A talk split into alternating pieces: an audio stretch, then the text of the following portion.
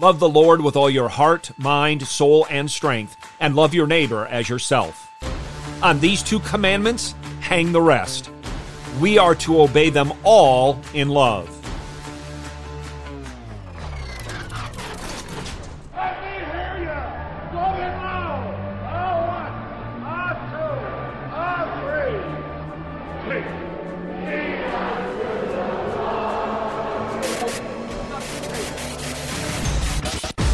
Welcome to In the Bullpen Up and Ready, a ministry of developing contenders.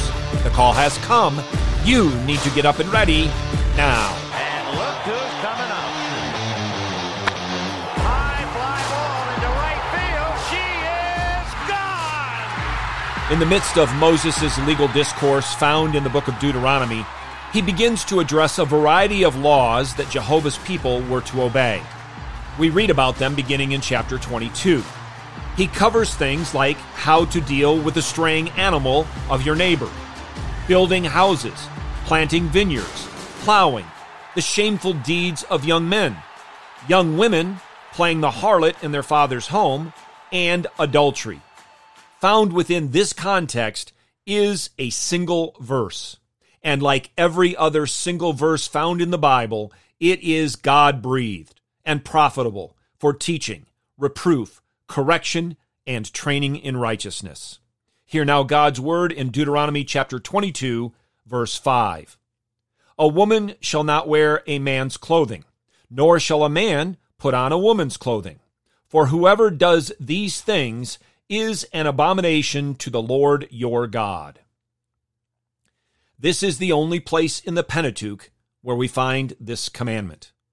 Since it's only given to us once, and in the Old Testament at that, many people think it's unimportant or it's irrelevant in our day. But such thoughts, and for many really wishful thinking, couldn't be more wrong.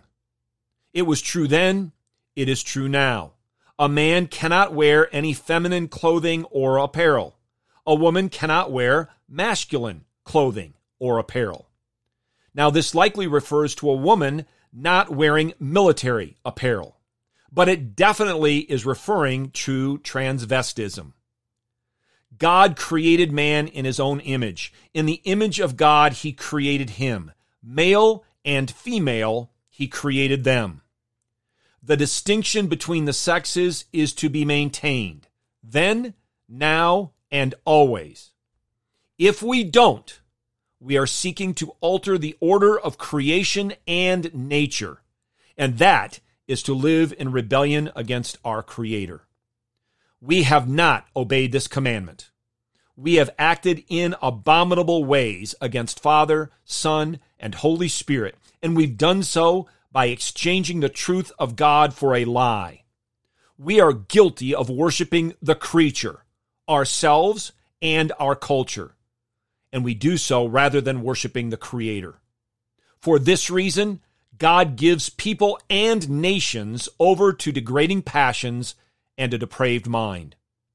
What we read, hear, and see today under false labels like gender confusion or sexual freedom, those are an abomination. God finds it detestable and hates it. You may not be guilty of engaging in such activities. But are you guilty of encouraging them in any way, of condoning them?